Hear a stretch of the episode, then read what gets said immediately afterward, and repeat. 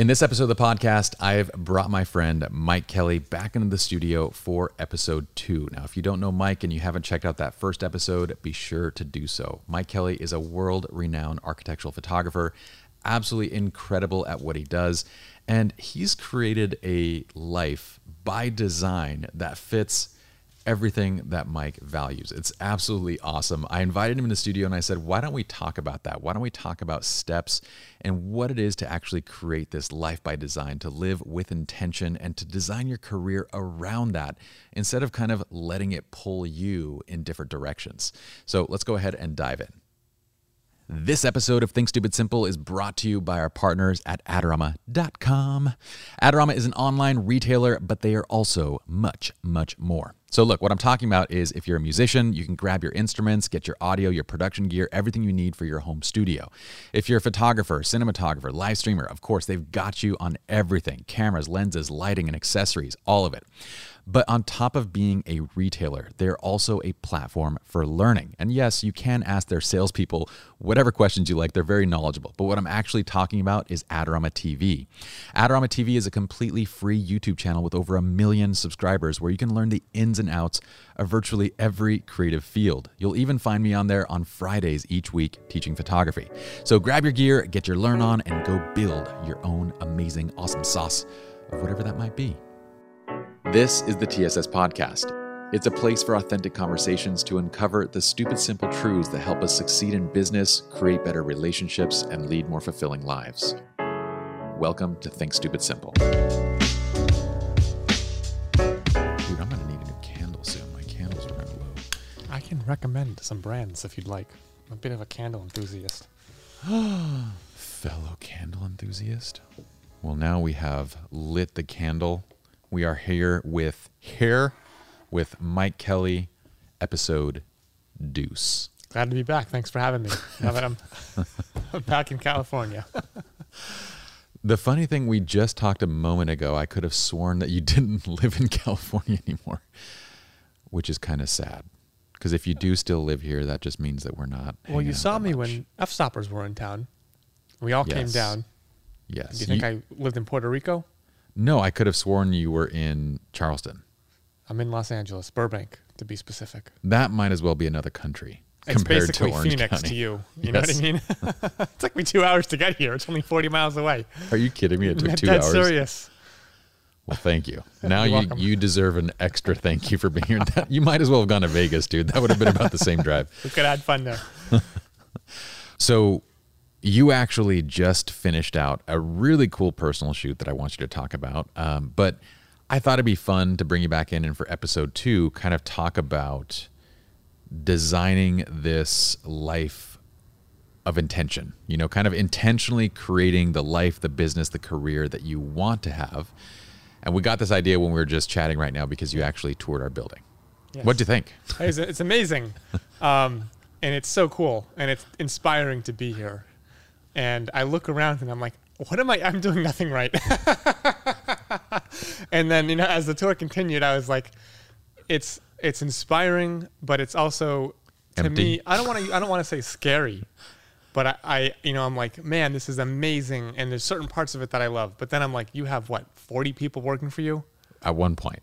I don't want that responsibility. Like, It's a- it's a if lot. I want to sleep in until 11, or if I want to just on a dime go on vacation, I can do that. You know what I mean? I don't have to worry about anyone's payroll. I've got, you know, I've got a few people that I work with. They're on uh, independent contractors, assistants, and retouchers, and so on. Um, but I'm not their only client. They're not depending on me. Yeah. If I want to just take a three month sabbatical, I'm out. You know what I mean? For sure. Um, and so I'd like to take the best parts of what you're doing and sort of, you know, funnel that into my life as well. But my whole thing, since I've been doing this for 11 years now, has always just been sort of designing my career around my wants and needs and interests and hobbies and everything like that. So it's kind of crazy, yeah. Well, your response is not dissimilar from Lee and Patrick's, who, uh, and I think when I showed it to when Lee came, we gave him a little uh, tour, and he's like, "Man, this is impressive." It's so but I just feel anxious when I'm here. He's like, "All I feel is stress. I'm just so stressed," and I and I get it. Um, and to be to be completely honest, I wouldn't build this if I was doing my own thing. Like the only reason that this makes sense to me is because I have two business partners and we have corporate experience and we have that like but to to your point right now, I am going on vacation tomorrow morning. It's it's vacation slash writing, uh, and I spent the last two weeks kind of just catching up on every single thing that I needed to do, so that when I leave, our team and everybody has things to do for the next five days. So yeah, I, I, I don't get it. Just kind of I was in. I went to Puerto Rico in November, mid-November, to film with Lee and Patrick. I was supposed to be there for two weeks. COVID here in Los Angeles just kept getting. It was going like exponential. That spike. yeah And I was like, you know, I'm having jobs kind of cancel left and right because of COVID. And the city's going into further, further levels of lockdown. Every day there was some crazy announcement like, you know, Yeah. stay at home unless you're essential, you know. And I was like, you know what? I'm just going to stay. I stayed in Puerto Rico for a month and a half. I had so much fun. And, but I was able, I didn't have anyone waiting for me to come back. Now, know, Lee and Patrick did say that they were having a hard time getting you to work out there. I, you know, I honestly, they weren't lying. They weren't lying. We probably did two hours of work a day. it wouldn't start until like 4 p.m. And then, you know, the sun would start to set. And, oh, it's sunset. It's so beautiful. We've got to watch this. And then I'd be back in there at 6. Oh, it's dinner time. And then, you know, back in at 10 for another hour of work. Um, but yeah, it was just a really low pressure, nice escape from California, which, as you know, can be a lot sometimes. Yeah, uh, California is a lot all the time, and then a whole bunch of people escape to Texas, which, is- then becomes a lot. Quite the handful. Yeah. Texas had everything going good, and then the past couple weeks have not been so great. But you know, I've lived all over the country in my 33 short years here, and there's a drawback to every single place, There is everywhere. sure. There's no perfect place to live. You don't necessarily expect power and water to go out, but yes, there is True. a drawback to wherever you're at. Well, so for some reason, I had in my head that you you live in Charleston. Was that ever the case? Did you ever live there? I had I so I I went I was kind of bi-coastal for a bit Okay. for about a year and a half, two years from 20 early 2017 to early t- mid 2019. Yeah. I was kind of flying back and forth. Um, I wanted to be closer, you know, to Lee and Patrick. I was a bit stressed out with Los Angeles. I just needed a bit of a break. So I was kept an apartment in LA. I would go to Charleston. You know, like I have months where it's just dead slow here. Yeah. Um, January, December, November, like clients just disappear Yeah. because they've they've got families and they're not going to photograph things because everything's kind of dead looking, and everyone just kind of like pieces out. So it's always really slow. Oh, interesting. Um, and so there's a few, you know, the schedule kind of ebbs and flows, and you can take advantage of that. Uh, and so I was going back and forth, kept an apartment out here. They ended up going to Puerto Rico. I was like, all right, I'm just going to go back to LA sort of full time. And uh, it was a good little break, you know, for a couple years, but just for what I do, I gotta be, I gotta be here. yeah. Yeah. Well, this is good to know now. I'll I'll make I'll start making the drives up. Okay. Thank you. I do have four that. kids though, Mike. So don't make me do that too often. All right, well, I won't do that. when you when you start having kids, yeah, you'll feel my pain. When is that going to be, dude? I don't know. I don't know. I, you know, I'm 50 50 on the kids thing. Like, I feel like I'd be the best father ever. You know what I mean? You would be. You'd be a really great dad. But I feel just because of this job that I have designed to let me have the flexibility to do whatever I want. Yeah. Well, I want to stay home today. Oh, I'm going to work today, you know, whatever. Um, but I also feel like it's sort of a, uh, it, it could upend this whole thing that I'm, that I've been working on. Yeah. You know what I mean? So I'm 50 50. There's a, a few more things that I want to do in my life before I, I get to that point. I'd like to be a little more settled down housing wise and find out where I really want to live. Like, I've never loved anything and hated anything as much as Los Angeles in my entire life. I cannot imagine having to drive kids back and forth to school in, in LA. What are you going to do? Put I them mean, in an Uber when I have to work? It's crazy. Why we're in Orange County? Like, there- LA is not a place to a like. kid friendly area. No. no. Um, and so you know, there's a lot of a lot of questions that I'd like to have answered. Maybe someday. You know, I'm not I'm not opposed to it. I'm not like I'm just if it happens with the right person, it'd be fantastic. If not, my life will not be defined by whether or not I have children. You know. yeah. You know, I I had my first two kids to uh, fix my marriage. That was a good reason. Mm-hmm. Worked out well. I like your plan, Mike. Thank you. but you know, I, really quickly, like I feel like I my personality is kind of is hesitant. Every single thing I do, I'm hesitant, and then I do it. I'm like, oh, this is awesome. Why did I wait so long? Doesn't matter what it is. Yeah, kids have this uh, interesting thing where, like, I, I love my kids to death. There's nothing you could potentially do or say or read to like actually prepare you for it. It's one of those things in life where like, you know, there's other things that you can actually plan for and like understand. This is no. There there is you can read every single possible parenting book there is and still be like, I It's like that Mike Tyson quote: "Everyone has a plan until they get punched in the face." each child quote so each much. child is a punch in the face. Anthony, you were gonna say something. What were you- Um, yes, just kind of going back to uh, just having the freedom to do whatever you please, um, making your own schedule. What's the longest you've ever just said like like screw this, like I'm out, just doing not doing this for a while, and then like what kind of rolled you back into doing it if you did take a significant length of a break? Um. Well, I mean, I think that Puerto Rico trip was one of them. Six weeks is a good amount of time, man. It, well, it, it was even more than that because I came back to LA Yeah. and then I still didn't work for another week or two weeks. You know, I just kind of wanted to be here and like be amongst my things. And I was like, all right, great. I still own a guitar. Let me go back to Puerto Rico. Be amongst my things. uh, and it was fun for a week, and then I was like, "Oh God, I'm here in LA." Um, and you know, but like honestly, I the only time that I really feel like I have to be somewhere and do something is a when I'm flying somewhere, or b when I have a shoot. Yeah. Yeah. That's the only time I set an alarm. Interesting. Period.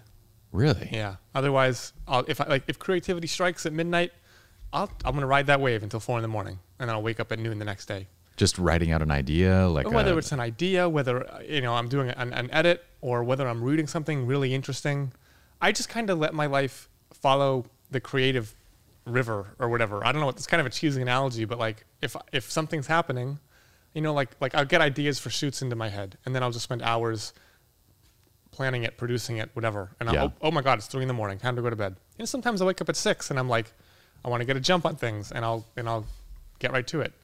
Um, but I, I feel like uh, the, the the greatest thing about my life is the lack of alarm. Well, I mean, I would.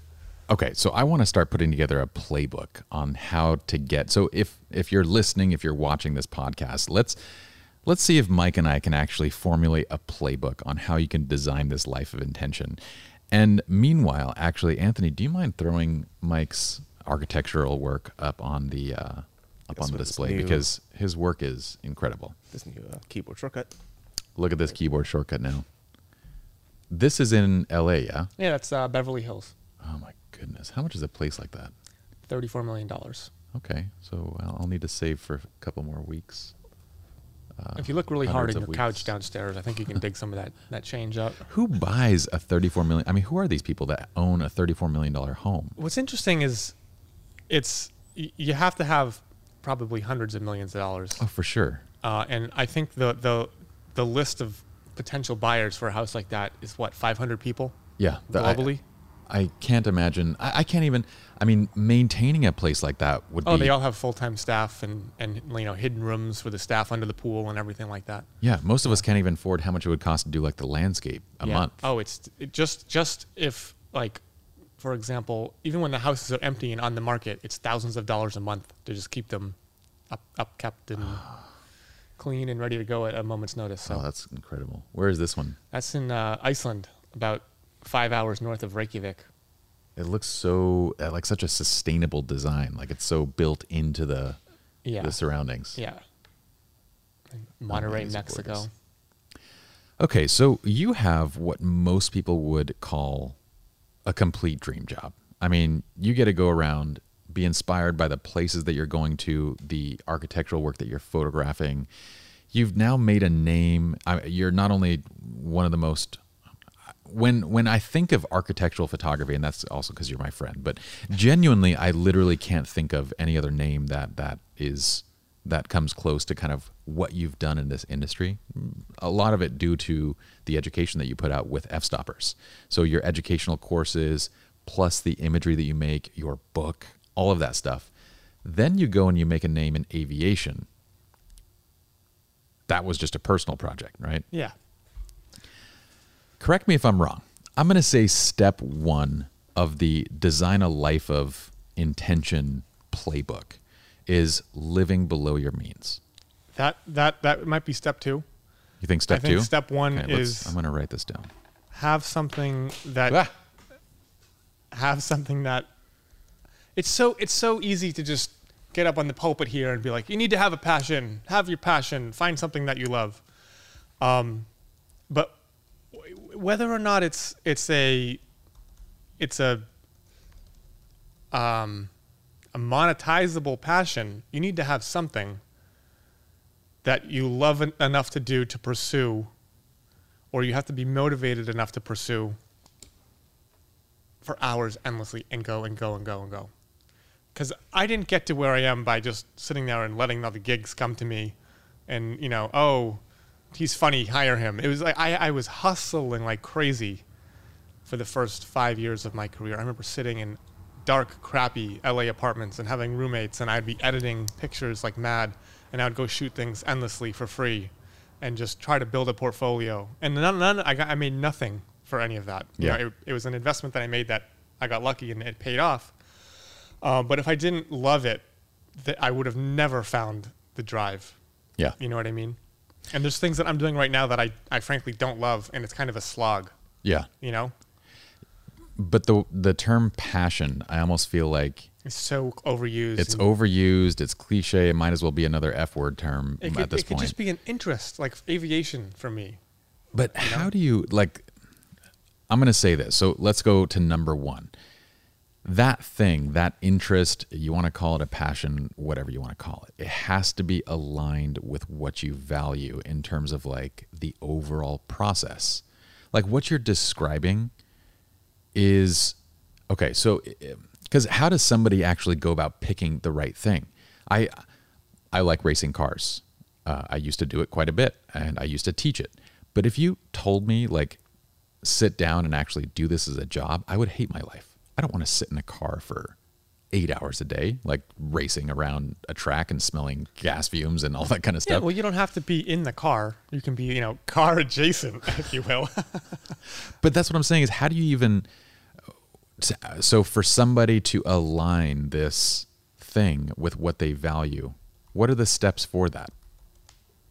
Uh, I mean, I, I, I feel like I keep a very open mind. I am, you know, sometimes it bites me in the ass, but I'm a huge yes man. If someone says, hey, can you do X? I'm one of those people who, if you call and you're like, I need help moving, I'll give you a beer. And 12 hours later, I'm like, I can't believe I'm doing this shit for a beer. You know what I mean? That's me. But sometimes it works out brilliantly. And I, I'm not saying be a doormat. You know what I mean? Um, but I've said yes to some of the craziest stuff What are And some it- examples of that? like the, the first house I ever photographed, you know, my first client ever. She heard that I was like a hobbyist photographer. Oh my God, you own a camera. Yeah. Can you take pictures of houses? I know I could I could get out the Dead Sea Scrolls and it would be filled with names of people who would say, "No, it's not really my thing. I just want to mm-hmm. do real estate. I'm not real estate. I want to do you know weddings or I want to do portraits or fashion or cars or whatever." I had never shot a house in my entire life. Mm-hmm. I didn't know a mortgage from a you know a windfall. I, I just didn't. I was 20 something. I had no idea. I was like, "Yeah, I'll shoot a house. How hard can it be?" She calls me up. She's like, "Can you come out in two weeks and shoot this house?" I did not own a tripod, any, any lights, anything. I just said yes, and I was like, "All right, let's let's try it. Let's give it a shot."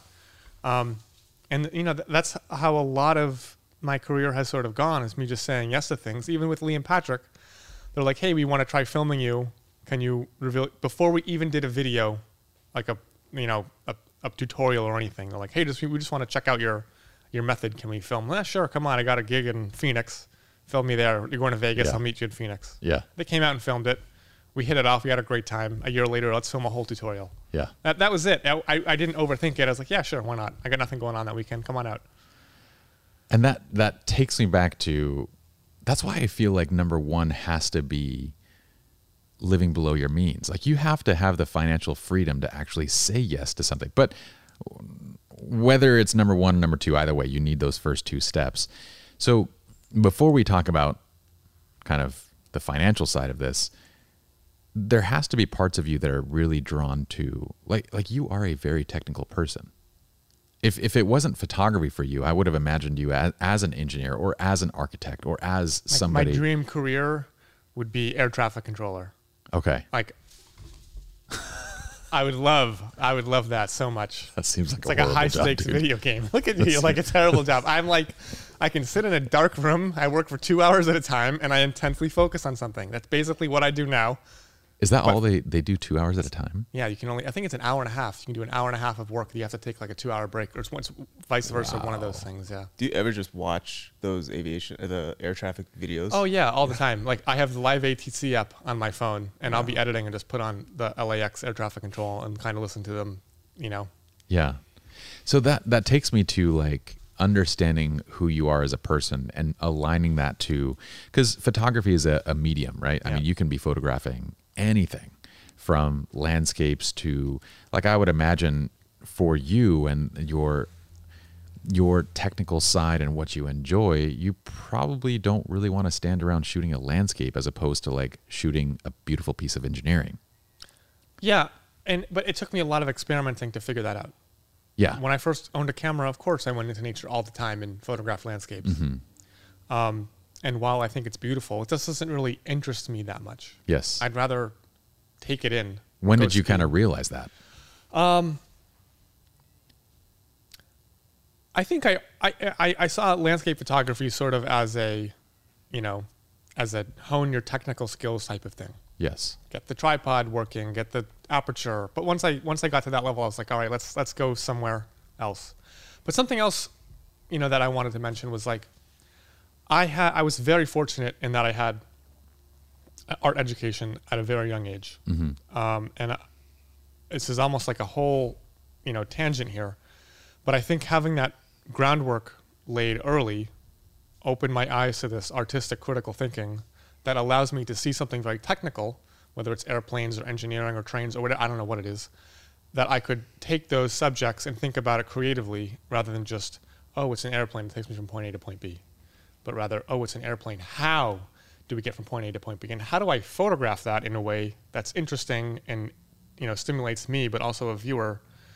Uh, and I was taught, like I feel, very early to think a lot more creatively than in some sort of, some sort of STEM way. Yeah. Uh, and I feel like that's a very a very big factor as well. I for sure, and I think part of that. I, I know last time we talked about a little bit about your your parents and the way that they raised you. That definitely fast tracked you in in many ways in your thought process. But ultimately, you tried enough things to figure out Right. photography. You you enjoyed as a medium, but you found the subject matter that that fit your own personal values. That it had the technical side, it had the engineering side, and I think that's absolutely critical because I've met so many. It doesn't just matter. Like they're not just wedding photographers, but I, I'll give wedding photographers an example. So many of them who say like, "Man, I can't wait until I just don't have to ever shoot weddings again." Every single wedding photographer I know says that. You've that. heard that, right? Yes. And I'm like, you've picked the wrong. Like this, this does not line up with who you are and what you that's- value. That's like that's like the de facto professional photographer thing. You get a camera, you shoot weddings. I would say like 90% of people who pick up a camera and want to do it professionally somehow find a way to shoot a wedding. Well, because they they they think of it from the standpoint of what is the quickest way to make money. Yeah. But the problem is the quickest way to make money is oftentimes not what's sustainable long term. Right. So most of them don't even ever get to that place where they're making good money. And if they do, then they're it's on their minds of, man, I can't, can't wait till I don't ever have to do this again. and, I'm, and I'm like, what a crappy thing to feel throughout your career. Like, And I feel like I could photograph architecture for the rest of my life. Yeah. Not at a crazy pace, but at, at my leisure. Yeah. You know what I mean? And if it's something that I love and with people that I love doing it. And that's another great thing about architecture. Maybe you don't see so much in weddings, but I have four or five clients who are my great friends. I would happily go get a beer with them after the shoot, even though we've been working for 12 hours and been up since six in the morning. Or I'll see them and I'll say, "Hey, how's your kids? How's your dog?" You know what I mean? Yeah. And we'll go we'll go sailing together, or we'll go literally on vacation together with some of my clients. Uh, and that's the thing that I think a lot of other genres in photography don't have is that it's a massive relationships thing in architecture. For sure. And as their career grows, my career grows. They've built their business on my images. They trust me. I know them. You know what I mean? Yeah. So you get kind of intertwined, and I'm I very much love uh, a deep sort of one-on-one relationship. Not to freak you out, you know, but I do This love is, a deep one-on-one. I mean, that's why we lit the candle, bro. Uh, but you know, and that's and that's a wonderful thing. Um, I gotta say, by the way, for those listening, you, you need to watch the video and watch how Mike speaks with his hands. He's very I feel like I'm speaking Italian. the pounding on the table, the half of what you're saying is coming through your coming fingers. Coming through my fingies, right? so, uh, yeah, I, I feel very fortunate in that not only is the subject matter stimulating, but the way I interact with my clients is also stimulating. It's not just like another paycheck for me. Like I like to get to know these people. I, I, I, you only need four or five clients in architecture. Of course, I've got my four or five clients, and I get you know a couple gigs a year from a few firms, and some people hire me once and never again. But it's you got those four or five clients. You shoot four or five times a year for each of them. Boom, you got a hundred grand. You know what I mean? I'm going to write down relationships and I'm going to place it at number four for right now. Okay. As step four. You, you hit on a really beautiful thing. So going back, let's tie out this values thing. So you find this piece that, and the whole goal of like that step one of finding that thing that aligns with who you are is so that you're not at a place where you're just dreaming of the next thing, right? Like, Right. oh, I can't wait until I don't have to do this anymore. It's finding something you, you can actually, it aligns with who you are, so you can actually stick with it long enough to see the success.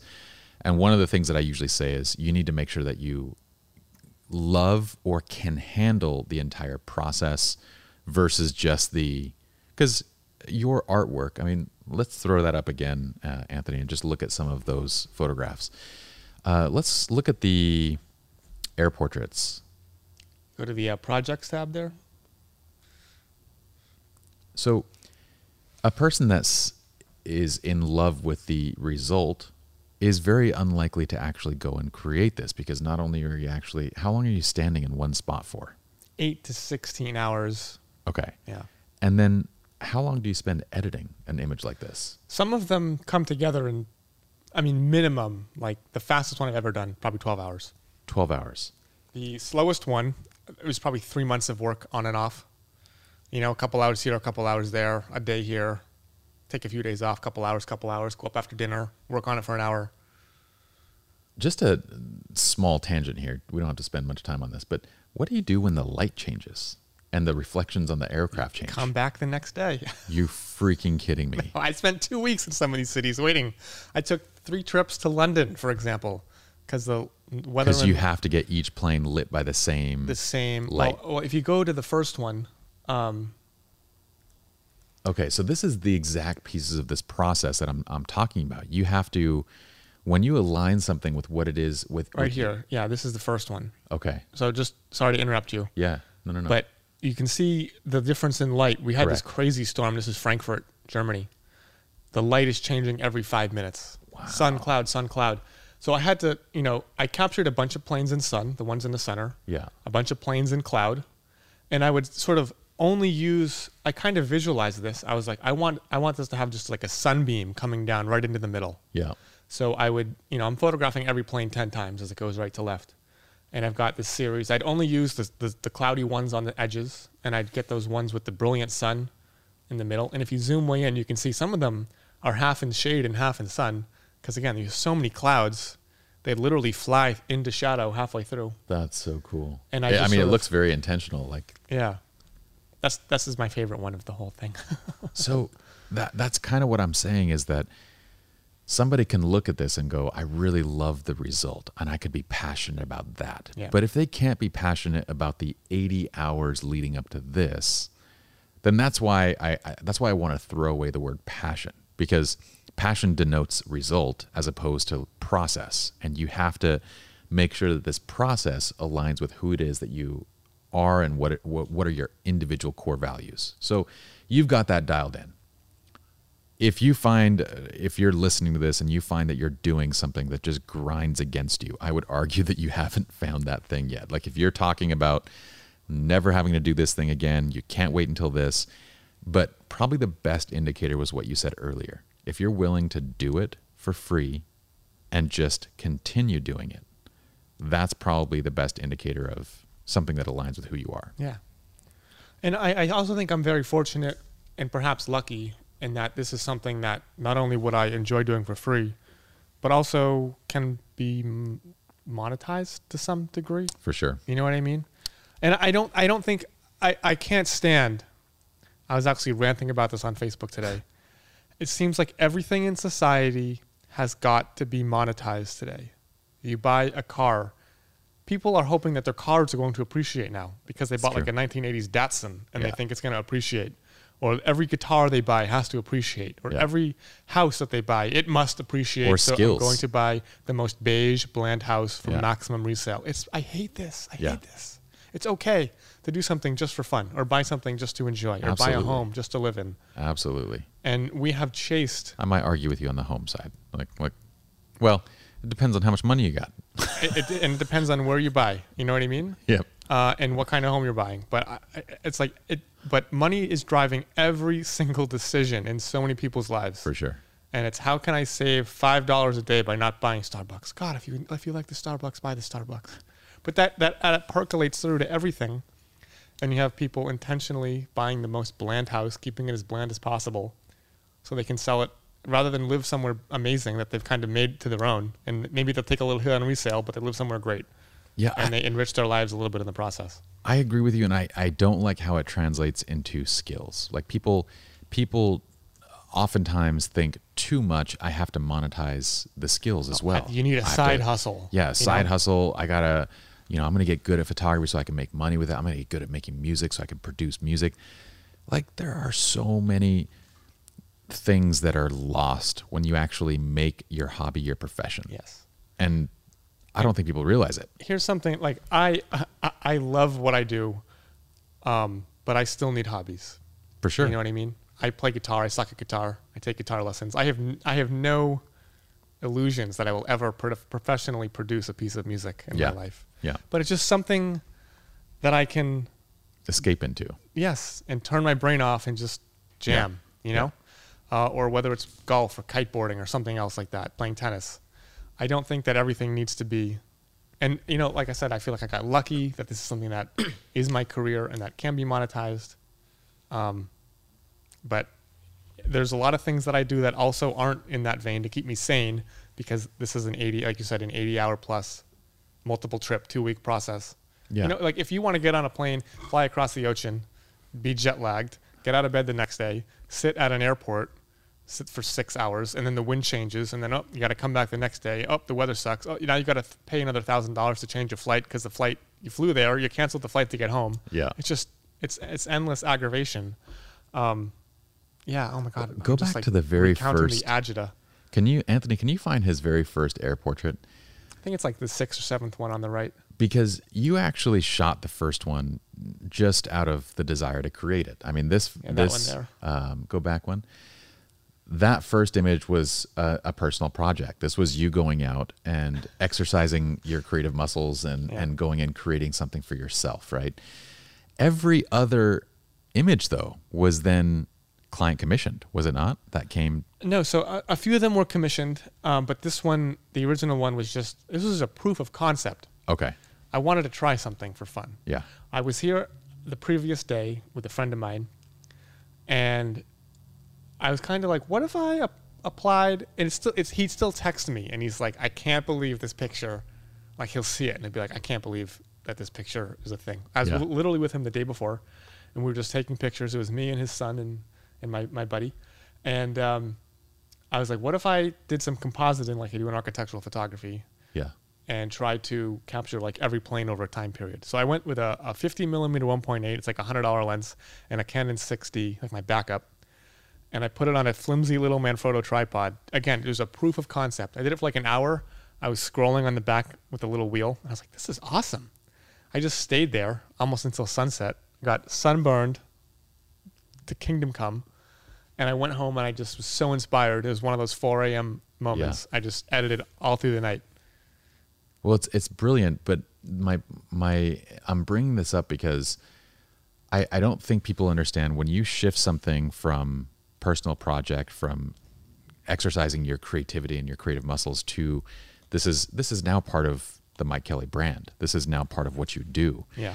And so as soon as a client commissions that, there are a certain set of expectations. And this can no longer be just an exercise of your creative muscles because this is now a deliverable product, just like all of your architectural work. Mm-hmm. When you go out and you actually photograph, and that's the the difference to me between you know profession versus hobby is can you be completely free in your creative expression or are you playing within the rules?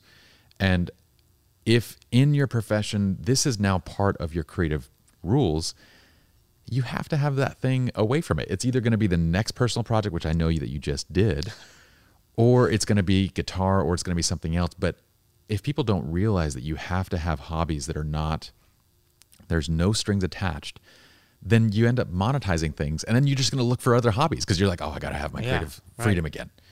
It's funny. I did I did the first puzzle I have done in 20 years a few months ago, I hate puzzles. Oh my goodness. and I was like, you know, this is actually kind of therapeutic.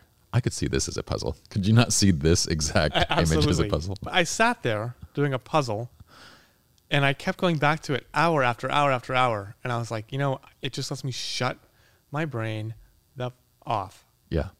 and it was so good because it seems like everything. There's always some goal. There's always some monetization happening. There's always some pressure. But the puzzle, it is the epitome of nothing. I could see that. You know? I need to get you into jujitsu. Me and Lee need to get you roll on the mats. Oh my God. Pajama wrestling. Pajama wrestling. Were you there when?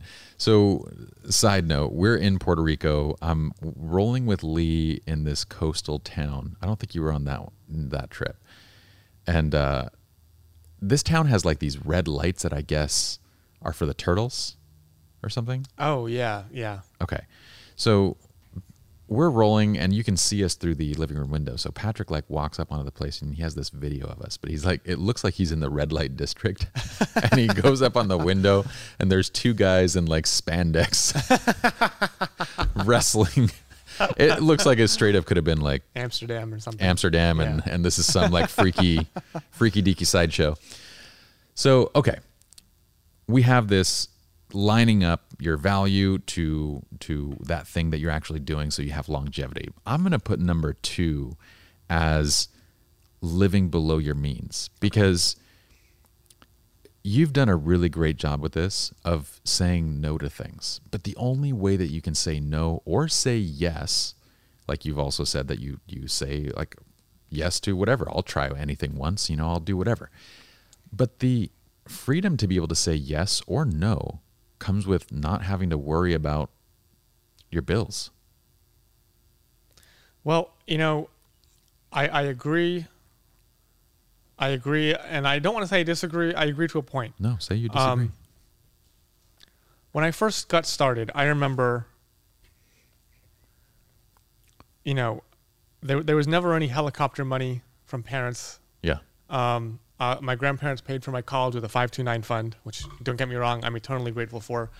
But there was no uh, f- financier in my photography career. Yeah. I, no one was ever backing it.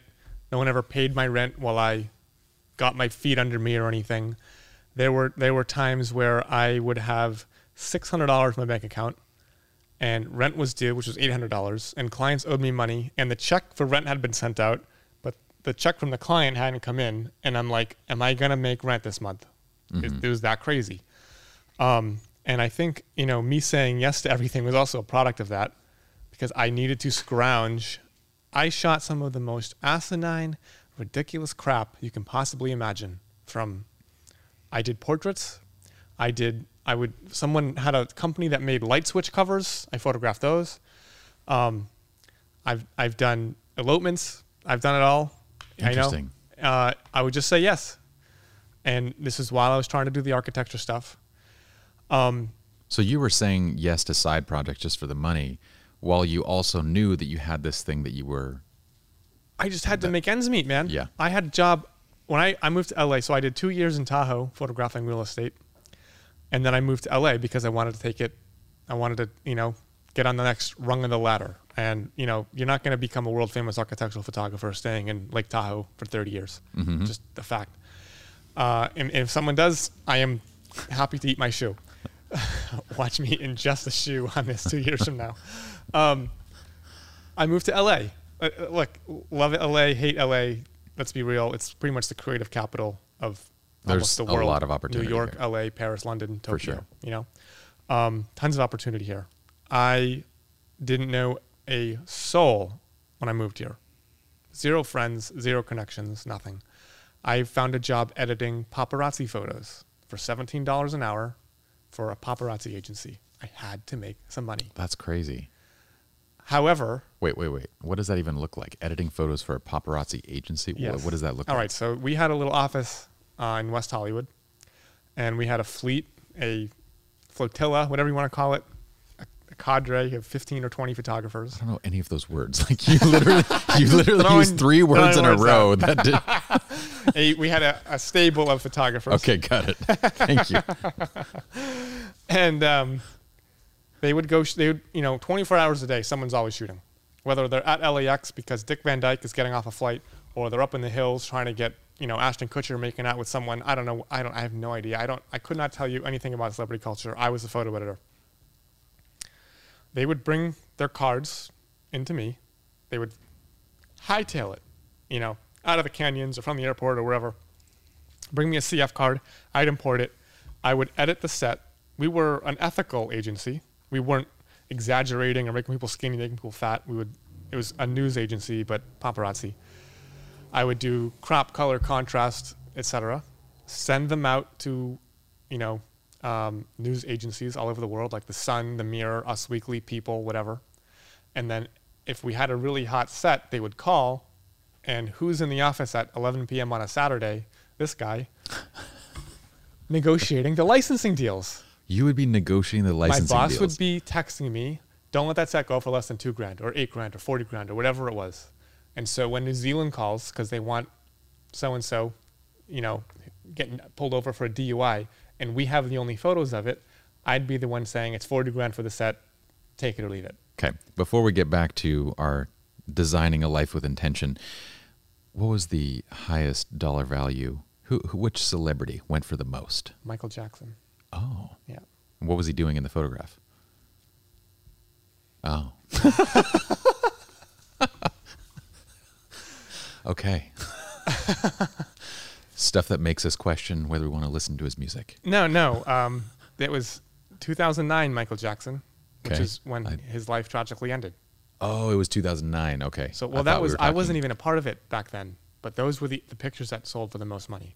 Got it. Okay. I thought it was earlier And stuff because I remember seeing stuff with to- yeah. uh, children, which No, no. was So if, if you had stuff would sell for years, interesting. you know, um, on the anniversary of something big happening, there would always be sales. So this is big money to go and, and take these photos and continually license them out. Yeah. And so I was lucky enough that that taught me from a very early point licensing your photos, keeping hold of your intellectual property. You know what I mean? Because Interesting. the money is there. You, you, you just have to be ruthless about it. Yeah. And uh, so many photographers, again, tangent. Oh yeah, hundred bucks. Yeah. Like they're paying twenty grand to put it in an ad, and you let them have it for hundred dollars. Yeah. Are you nuts? Yeah. well, in the world of portraiture, licensing isn't really even a thing. It's like Right. it, it doesn't exist. But in the world of commercial, architectural, editorial, for sure, that that needs to be its own like entire course altogether. Mm-hmm. But I'm I'm trying to figure out the order of this because what you're talking about right now, making ends meet, this is really going into the grind. Like I this had- is the grind of I had to get a job. Yeah. I got lucky.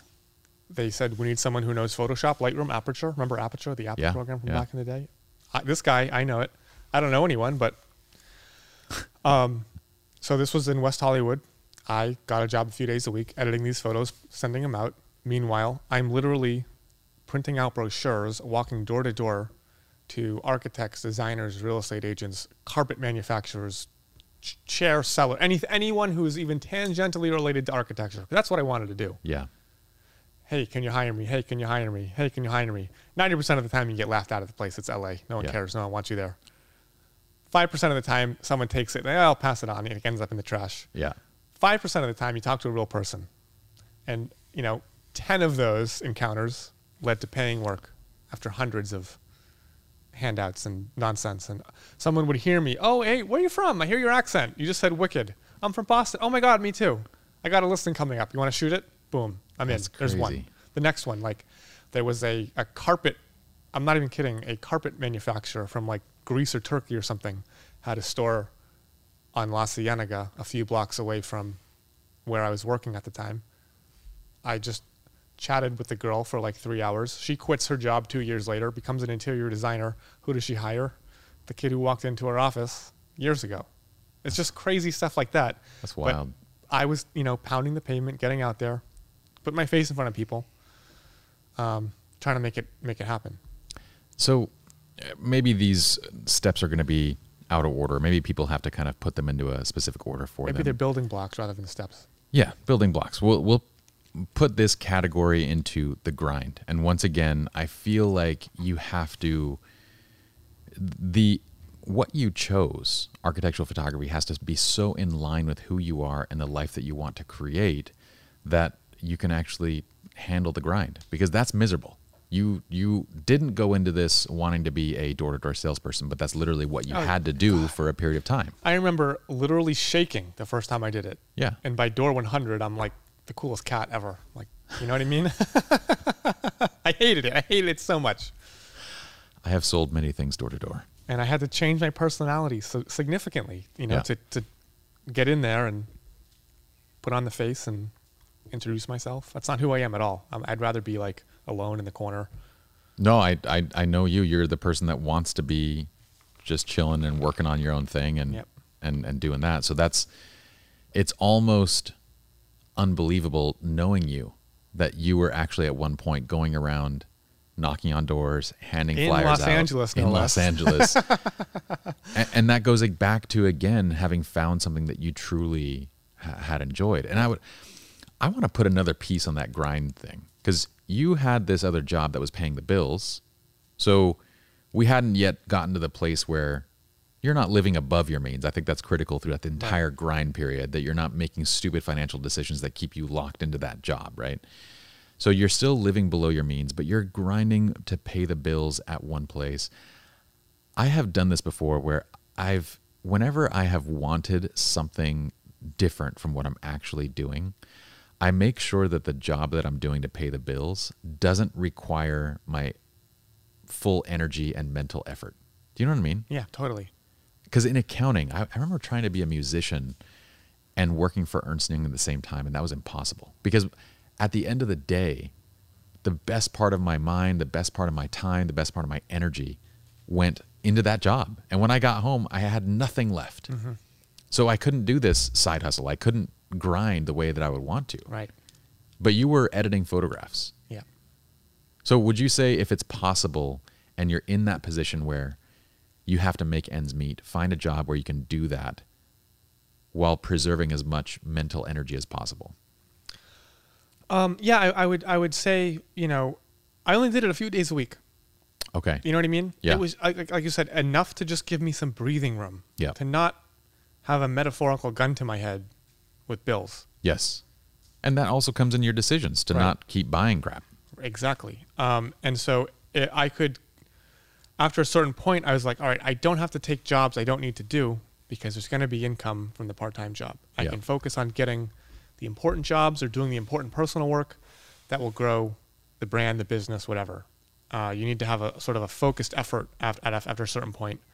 Once you've once you've connected the, the dots and made sure that you've got a nest egg of three months expenses, so you're not going to rot.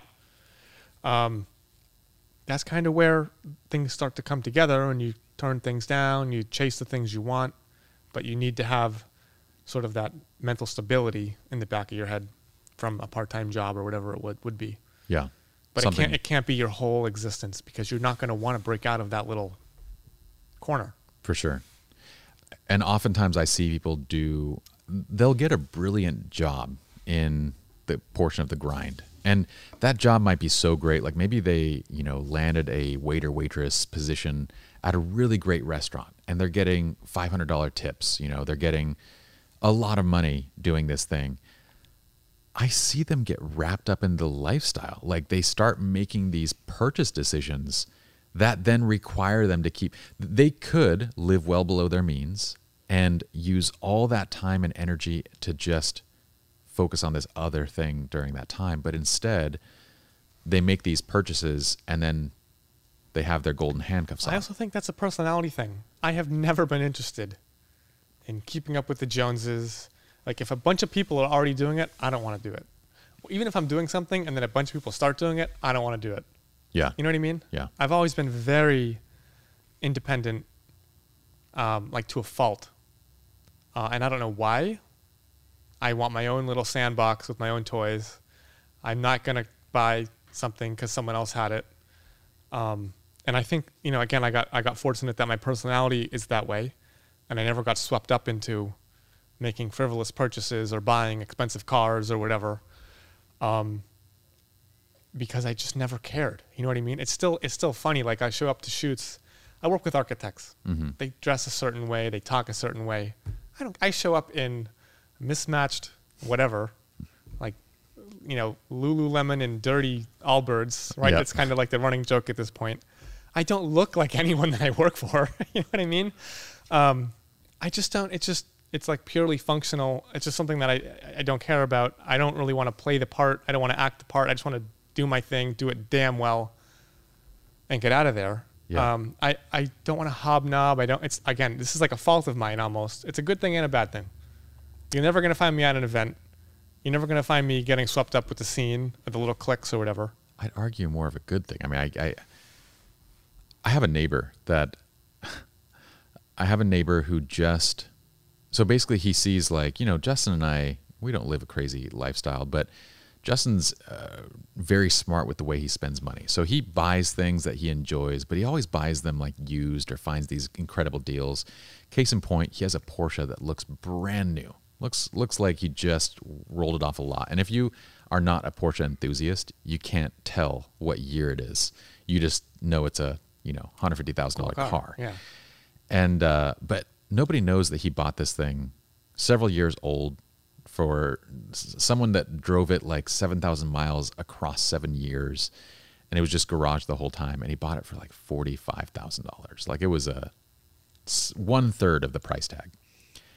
His neighbor sees it and goes straight out and buys a two hundred thousand dollar car just to drive it home and be like, yeah, I just you know I wanted to get a nicer car and it was like now if you enjoy that purchase if that's like something that you genuinely want then i'm not going to tell you not to You do know, it you know the old adage about that, right? to keep me up with the joneses Everybody with a more expensive car than you is an asshole. It's just a fact. you have a more expensive car than I do. well, to you, then maybe I am. that adage doesn't make sense i there's nothing wrong with spending money where you you on something that you appreciate right? Yeah. but then he goes and he starts copying other things. So like i have a nice bike that i like to cycle with. Um, it's a $15000 road bike that i got for five. I got for five from a friend selling it used. So like again the same kind of approach but then this person will go out and just buy. So in the course of like two months he spent like the better part of like $400000 and i'm sitting here going every one of those things is an attachment and a thing that prevents you from saying no to the things that you don't want to do and saying yes to the things that you do. and I, I can say no object that I own feels better than the security of having years of runway Yes. in the bank. yeah. You know what I mean? You could I would lose. not trade that for anything. I live in a 500 square foot studio apartment. Yeah. Kind of a joke at this point, honestly. but if the freedom it gives me is just incredible. I don't feel tied down by rent or a mortgage or anything like that. 1700 bucks a month. You know what I mean? Yeah. Um, and I feel like if you can keep those recurring expenses low and keep the interest non-existent, you just stack. Oh, for sure. Yeah. And not to mention when you are in Puerto Rico for six weeks, you're not feeling guilt over spending four thousand dollars on, you know, your LA place. Right. So that, that's a huge piece of that. Um, that that goes in this grind process. It's like some people will be fortunate enough to have maybe some of their parents' assistance where they don't have to go and work. Unfortunately, usually what comes along with that is uh, a little bit of slack. This this mentality of like you don't need to work as hard. Right. So if you can grind like you're hungry, even if you're not, and if you are hungry, get the side job that gives you as much time and mental energy to put towards that thing that lines up with what you value. Now, describe to me. You or you already talked a little bit about it, but your early years, you're hitting the ground, going and doing brochures. What did those first few jobs kind of look like that were rolling in? What do they look like from a money standpoint? What do they look like from a time commitment standpoint? It was all over the place. I would Okay. just say, yeah, it was four hundred dollars, but you got to drive to Palm Springs and make twenty pictures. All right, I'm there. Now, Yeah. now I'm like, are you nuts? Um, you know, maybe it'd be fifteen hundred dollars shoot, shooting a, a hospital for a corporate realtor. yeah, uh, you know, a commercial real estate broker. Maybe it would be like I photographed the um, ASCAP. Mm-hmm. It's like a big rights management group for musicians and publishers uh, for 800 bucks. And it's just like random jobs. I'm just like, yeah, sure. Yeah, yeah, yeah, yeah. Let's do it all. yeah. Anything somewhat relating to architectural Um, or real related. estate or I shot tear down crack dens in the San Fernando Valley for 300 bucks a pop. I'm the, I'm the, I'm saying like you want to clean your shoes after you get out of these places. Something like out of Breaking Bad. You know what I mean? Um, just and you know the great the beauty of that was I found out what I love to photograph Yeah. by shooting all of this wide variety of stuff within this genre. So I've kind of funneled it, right? I've Yeah. taken, I, I shot a yoga festival one time back in 2009. like I said, I, I did elopements in Tahoe, I did real estate in Tahoe, I did portraits, I did snowboarding, I did all this stuff. And then it sort of funnels from everything to architecture to a very specific subset of architecture. And over the years, it's kind of refined down into this very thin pipeline, but I'm exactly where I want to be. Yeah, that's so interesting. But I, I love how at the beginning you're you're taking on everything because there's a lot of people that not only everything, but you're really focused on the things that are relating somewhat to to what. So I, I'm sure you probably did the engagement, the elopement, those kind of things. Realized pretty quickly that that wasn't for you. Like what what was the thought when you're doing those? Uh, I'm just not. I don't want to say I'm not a people person. I'm just not. I've never been interested in weddings. Yeah, Maybe yeah, just not something that's gonna again define my life. For some people, maybe they want to run out and get married and they can't wait. It's just not something I'm really interested in. Uh, I'm not really interested in portraits. I feel like everything. Maybe this will be snobby. I feel like everything that will ever be said about wedding photography has been said, and it's so infinitesimally difficult to do something new with it. It's true. I mean, that there is a lot of. It has always evolved, but the number of players and the number of creations and everything like that, for sure, it, it's a very competitive. If you want to do something new, And that's I can difficult. never put my stamp on it. yeah, putting your stamp on it is is is difficult. That that bird has left the cage. But you said something in there that that I almost thought was one of those keys to again knowing if you found something that you value enough, right? You said I don't want to say I'm not a people person, but that's a great indicator of if you have found that thing that you are aligned with, you become everything. Right. You became a door-to-door freaking salesperson Right. to do architectural photography. and it's not it's so it's so like eh, i'm not a people person eh.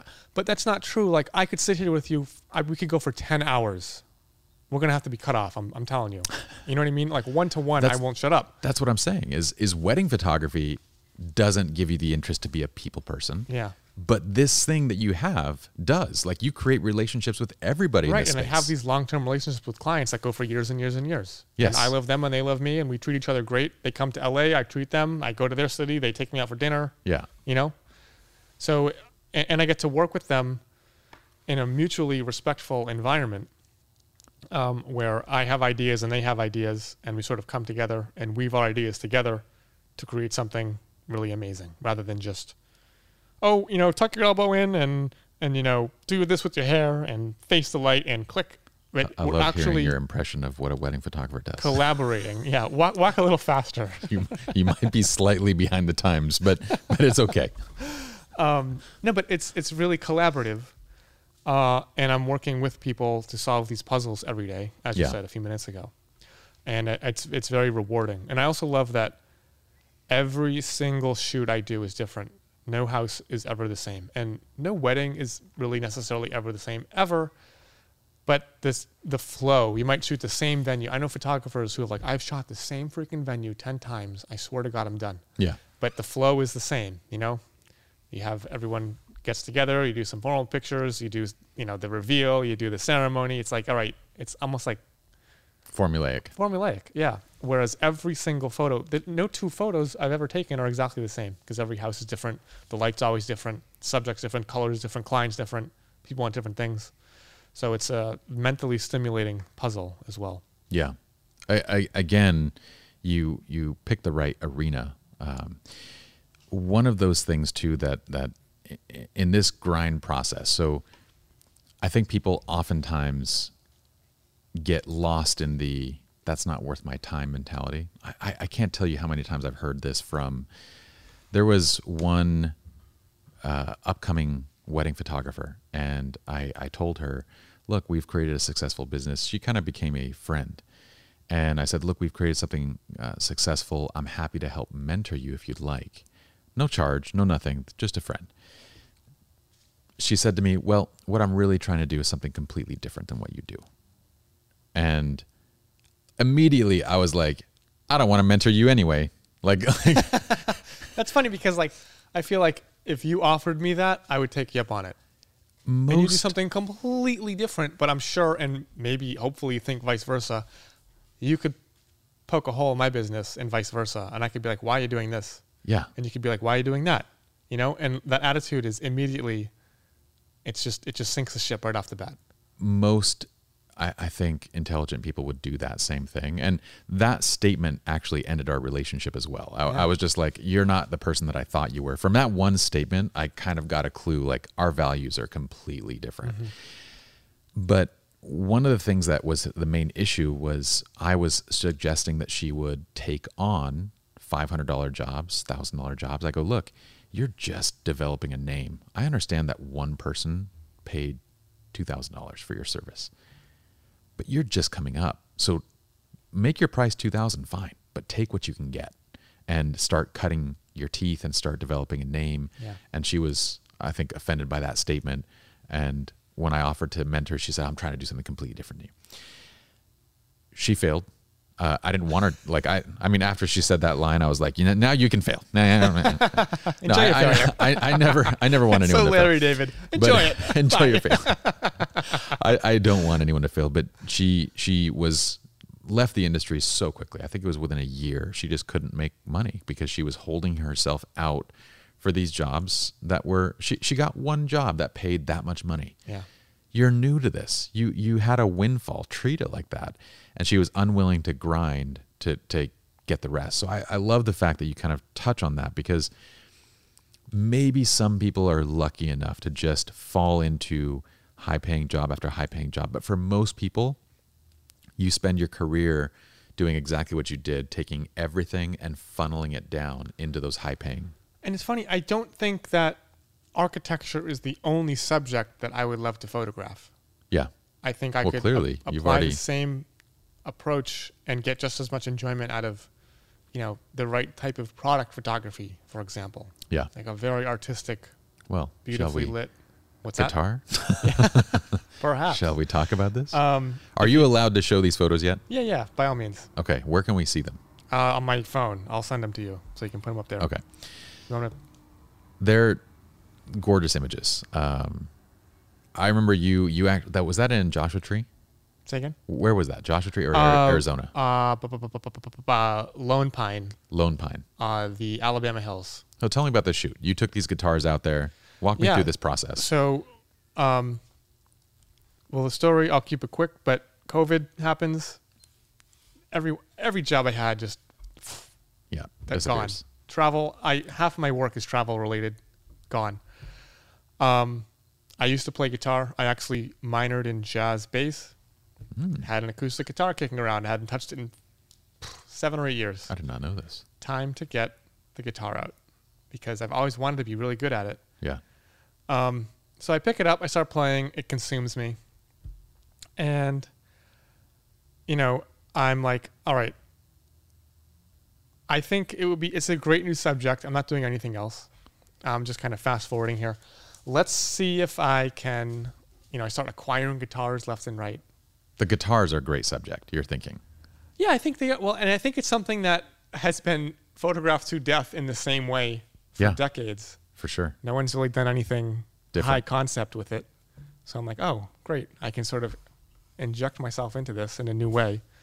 Uh, and I can apply, again, concepts that I used in my aviation work, in my architecture work, to photograph this new subject, which people around the world are passionate about and is really big business. So I take some cool guitars out to Lone Pine. It's about three, four hours north. My girlfriend comes with me. Amazing, huge helping hand. And we lug this 60 inch mirror into the desert. Thing weighs 100 pounds. You know, we, we lug C stands and guitars and everything out there. And um, I you know, almost did like landscape photography meets art photography, but there's guitars in it as well. Yeah, I mean, I hope you're watching this. If you're listening to this right now, this is one of those episodes that I hope you actually watch because Anthony will get these images up onto the screen. I, I think this is going to be one of the next big things that, again, redefines and kind of shapes your career. Those images are incredible. Yeah, here's the first.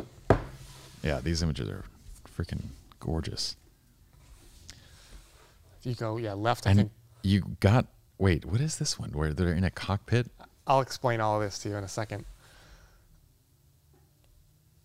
Yeah, these are these are amazing. The landscape ones, I mean the the conceptualization to the implementation is is incredible. Thank you. So yeah, they're um. It's it's I'm just taking a subject, and putting a little new my own twist on it. Yeah. I'm light painting with drones, light painting like I do in architectural photography. I know how to fly a drone. I know how to light paint. I know how to composite things together. I know we have beautiful landscapes here in California. Yeah. Let's see what we can come up with.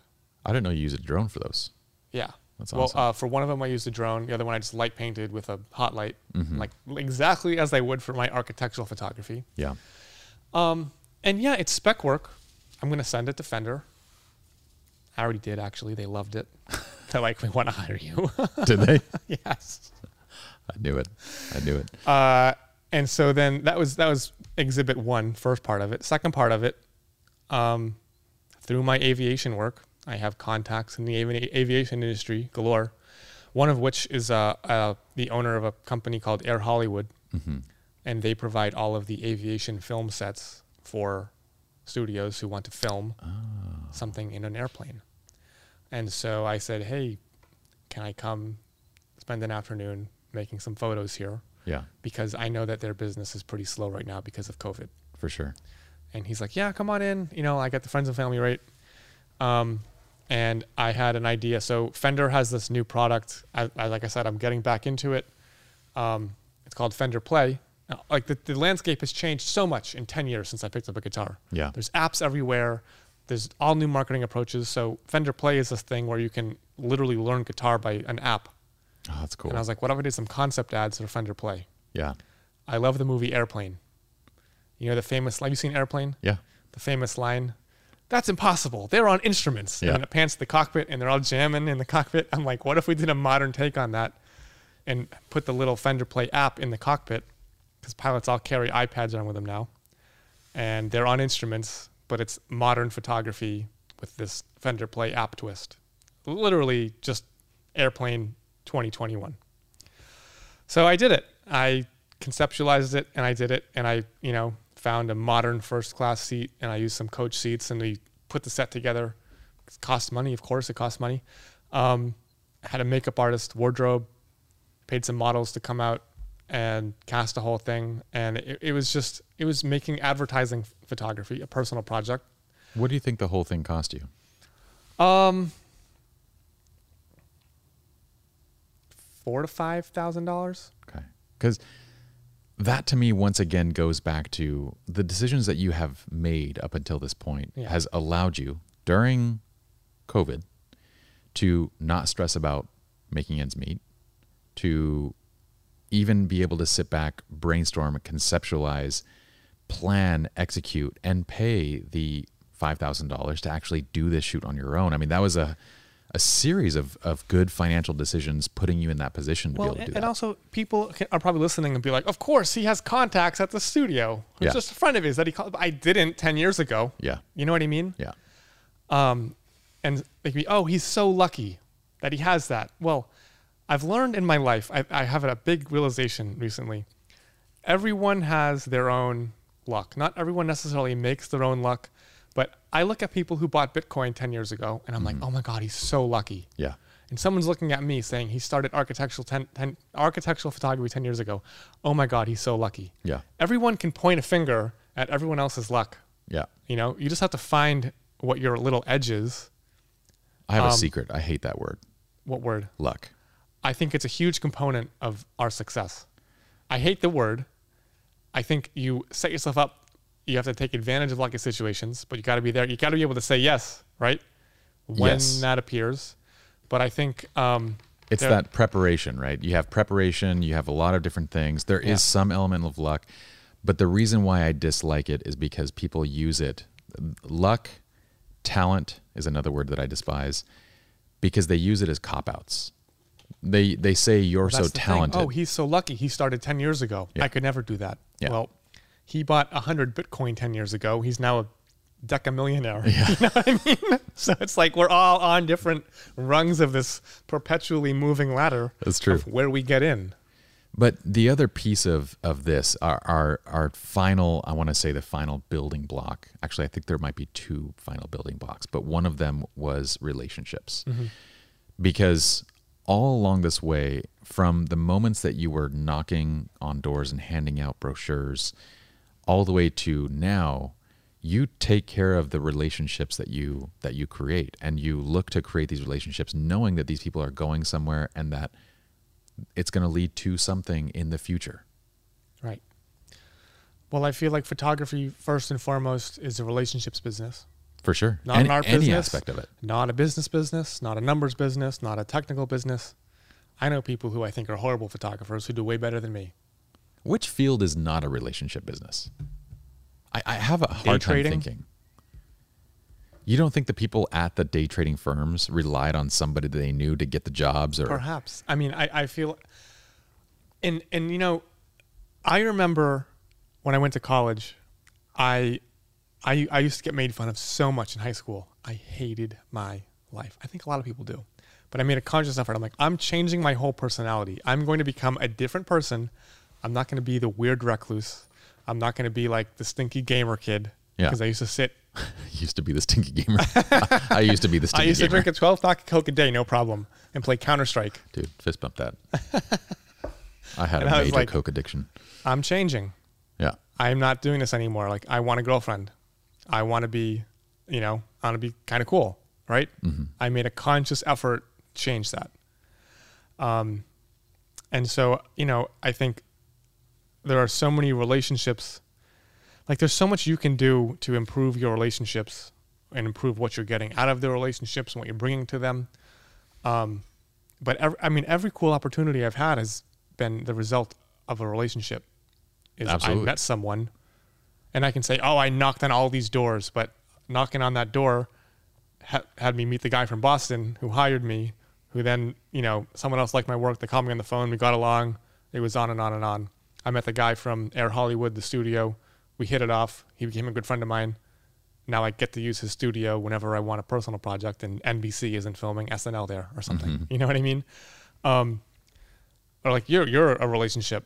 You know what I mean? I mean, this is why I've written a book. My first book is on relationships because they are pervasive throughout every aspect of our lives. It is, in my opinion, the most critical knowledge is understanding relationships. Mm-hmm. And it's probably the thing that's focused on least. You know, one of the great, great quotes ever, I think, is is uh, not where but who you're with.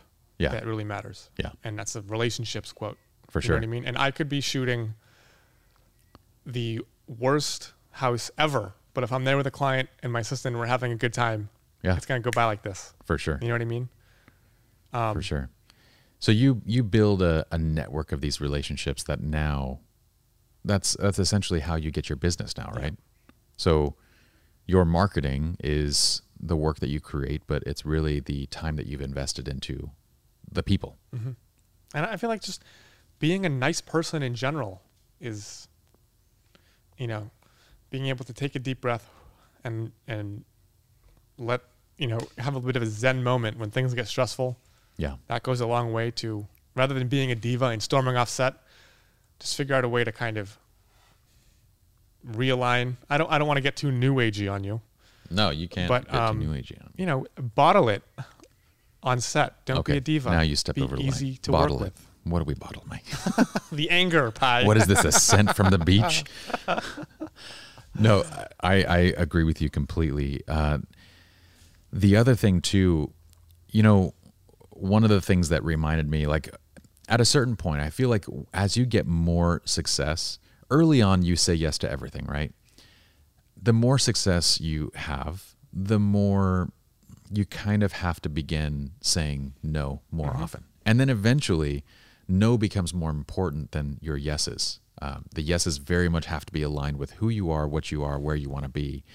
And the no's are going to be probably 90% of everything. And it's critical that you say no and you preserve your energy for the yeses. Yeah. But when you came in here, you said no to this very quickly. And I think that is a great marker of how you say no to something. What were you, because I'm going to say visualization, but what were you visualizing when you stepped into this building? Like what was I seeing when I came in here? Yeah, you saw something nice, but in your mind, you started walking through. Oh well, it's it's crazy impressive. You come in here, it's like NBC. You've got lights everywhere. You got tripods, computers. It's huge cyclorama, TV screens everywhere. I feel like I'm walking on the set of the Tonight Show. You Just know? a just a lowly show. um, and then you know, and it's impressive and inspiring. And oh my god, I'd love to be in control of that. And then you're showing me around, and you're like, we have 700 meetings a year, and I'm like, I have seven meetings a year. You know, to get me out of my apartment to go meet you. COVID, forget COVID for a minute. The amount of times I'll actually drive across town to meet someone to pitch them on my services, it, it better be, I better be shooting the freaking Taj Mahal. Yeah. Because that's just not going to happen. Yeah. And You know what I mean? And, and I'm like, I don't want that. I don't want to have to get out and get dressed to go meet people. Yeah. to pitch myself. I want my website to do the talking. I want, you know what I mean? So I'm like, oh man, but I have this great, amazing, low overhead, low stress lifestyle. I wonder, and this is just going on in my head while we're walking around. I think that this would interfere with that. And you say, and I have 40 employees, and I'm like, oh my god, that's amazing. But then I'm like, 40 employees. I don't want. What if I have to fire someone? That's my Yeah. worst nightmare. You know, I don't want to deal with that. Um, or what if I? What if the business fails and I can't? These are people who are depending on me to make their ends meet. I don't want to have that responsibility. I want to be responsible for myself. That's that's the critical piece, though. Is I I I would refer to that process. I mean, everybody would refer to that process, but that that is visualization, and you are visualizing. You're you're not getting caught up on the thing, but you're instead thinking about the different pieces of what that thing entails, and then you're going back to does this align with you know my values and where I want to be? And and I think it's critical in that process of visualization, especially going back to maybe this wraps us back into number one, you know, like the, the value is thinking of whatever thing you want to be doing, imagining five years down the road what that's going to be like, the lifestyle you want to create, and then working backwards instead of walking into a place because I, I, I do see a lot of people that walk into a place where they see something they make the decision because they want to have that thing and then what comes along with it they didn't think about or set the right expectations and then they've chosen something that and doesn't by the fit. time we sat down, I had made the decision. Remember, I was asking you what the dimensions of the studio are. yeah. I want the studio, but I don't want the people that come with it. just the space and I'm like, is it 40 by 50? It looks about 40 by 50. And you're like, you got it. Yeah.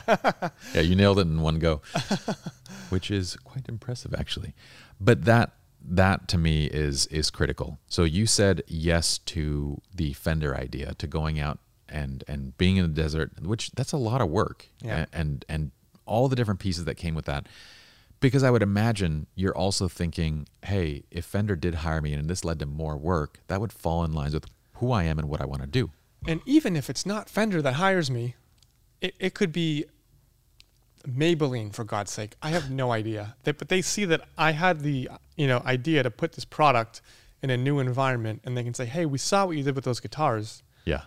We've been shooting our products the same way for 20 years. Yeah. Can you, who we realize you don't work in this industry, but can you think of something new Yeah. that we haven't seen before rather than us going to photographers who are going to default to the studio splash scene or whatever Yeah. or the you know product on white how about we do something new Yeah. and i think that's you know a, a huge part of my career is how can i put a new spin on this that someone hasn't done before whether it's the aviation stuff or the architecture stuff or the guitar stuff or whatever it is um, is thinking about something new that some people haven't done that's like wedding photography i feel like it's all been done and maybe someone will shock us i don't know i really i don't i just don't know like i don't know enough about the industry Yeah. but what i see is a lot of follow the leader in that For sure.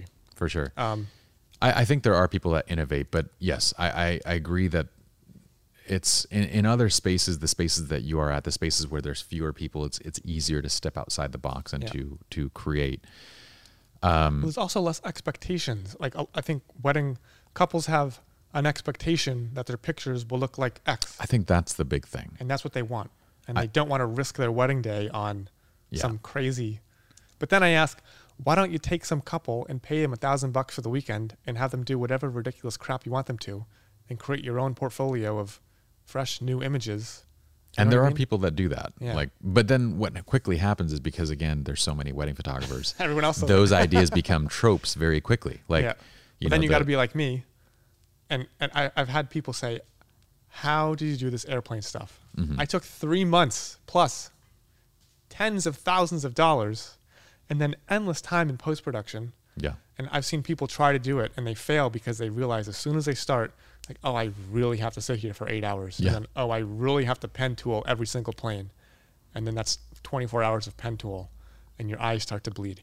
And then you have to put them all in the right spot. And then you've got to tie it all together because the light changes throughout the day. So every plane has a new curved adjustment layer on it.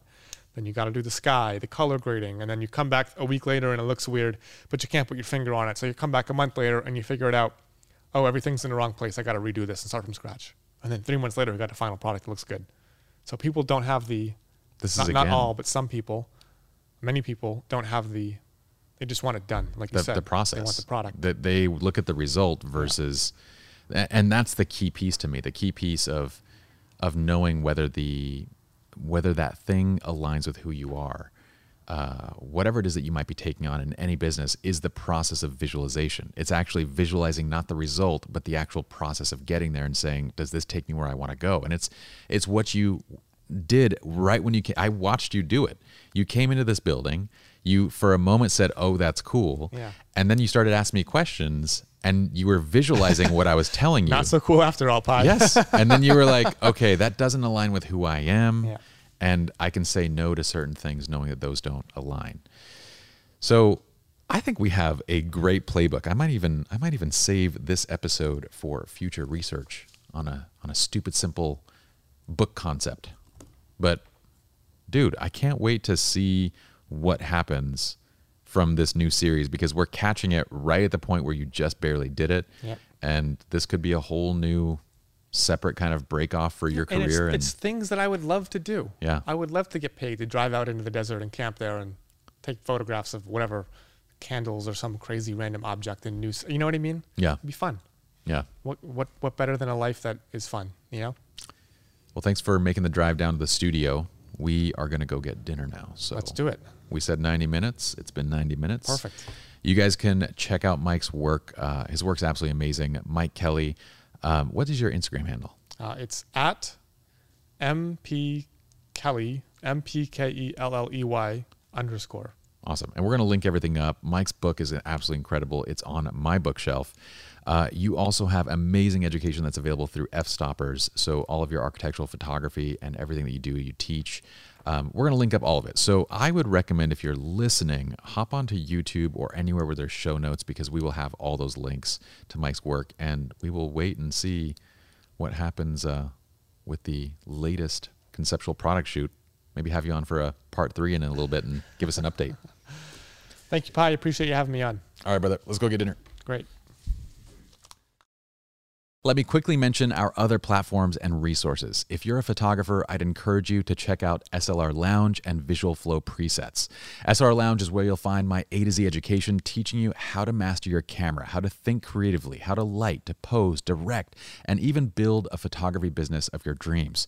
Tens of thousands of aspiring photographers have used our education to level up their skill sets, and their sentiments are always the same. They say, I wish I found this sooner. Visual Flow is where you're going to find the best image processing tools for Lightroom users, lighting condition based presets, and retouching tools that will dramatically enhance your workflow. In short, presets that don't suck.